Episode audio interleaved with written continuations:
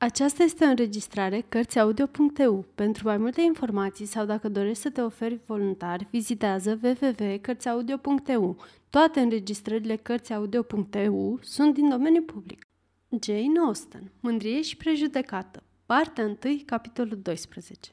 Potrivit înțelegerii dintre cele două surori, în dimineața următoare, Elizabeth expedie o epistolă mamei sale cu rugămintea de a le trimite trăsura în cursul aceleiași zile – Însă pe doamna Bennet, care plănuise ca fetele să rămână la Netherfield până marțea următoare, ceea ce ar fi însemnat o săptămână întreagă pentru Jane, nu încânta deloc ideea de a le primi mai devreme.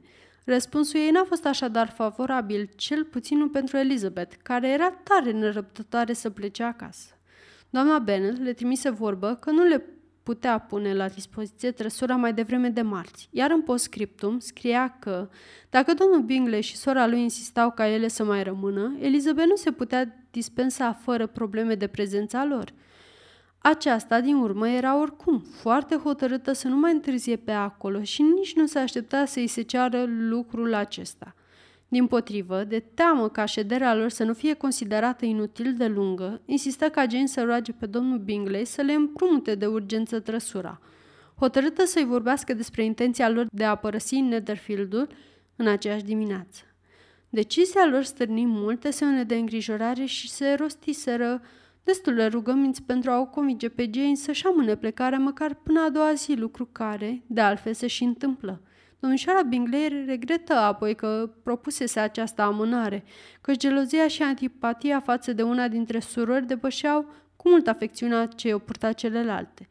Stăpânul casei află cu regret că cele două surori intenționau să plece atât de curând și încercă, în repetate rânduri, să o convincă pe domnișoara Bennet că pericolul nu trecuse și că nu era vindecată pe deplin, însă Jane era de neclintit atunci când știa că are dreptate. Vestea se dovedi binevenită pentru domnul Darcy, căci Elizabeth stătuse suficient la Netherfield. Îl atrăgea mai mult decât și-ar fi dorit, iar domnișoara Bingley era nepoliticoasă cu ea și mult mai ironică decât de obicei cu el însuși.